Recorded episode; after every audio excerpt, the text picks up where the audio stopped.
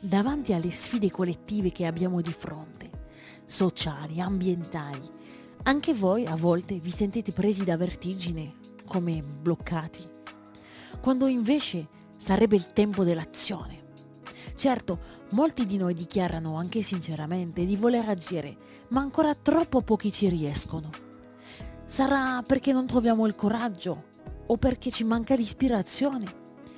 E poi, se ci riusciamo ad agire, spesso il nostro impegno è accantonato alle poche ore che abbiamo a disposizione al di fuori del lavoro.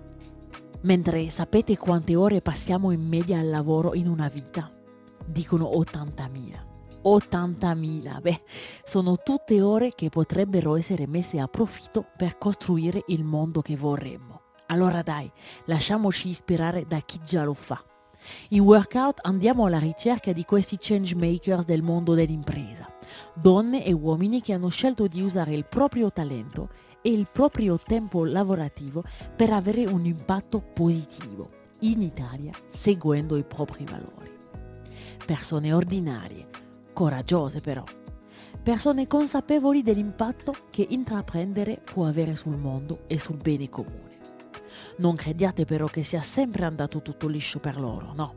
Dietro ogni sogno, ogni impresa, piccola o grande che sia, c'è un percorso vissuto sulla propria pelle e poi spesso c'è una chiamata, a volte un mentore, degli incontri sempre, ostacoli e cadute, momenti di illuminazione oppure di dubbio.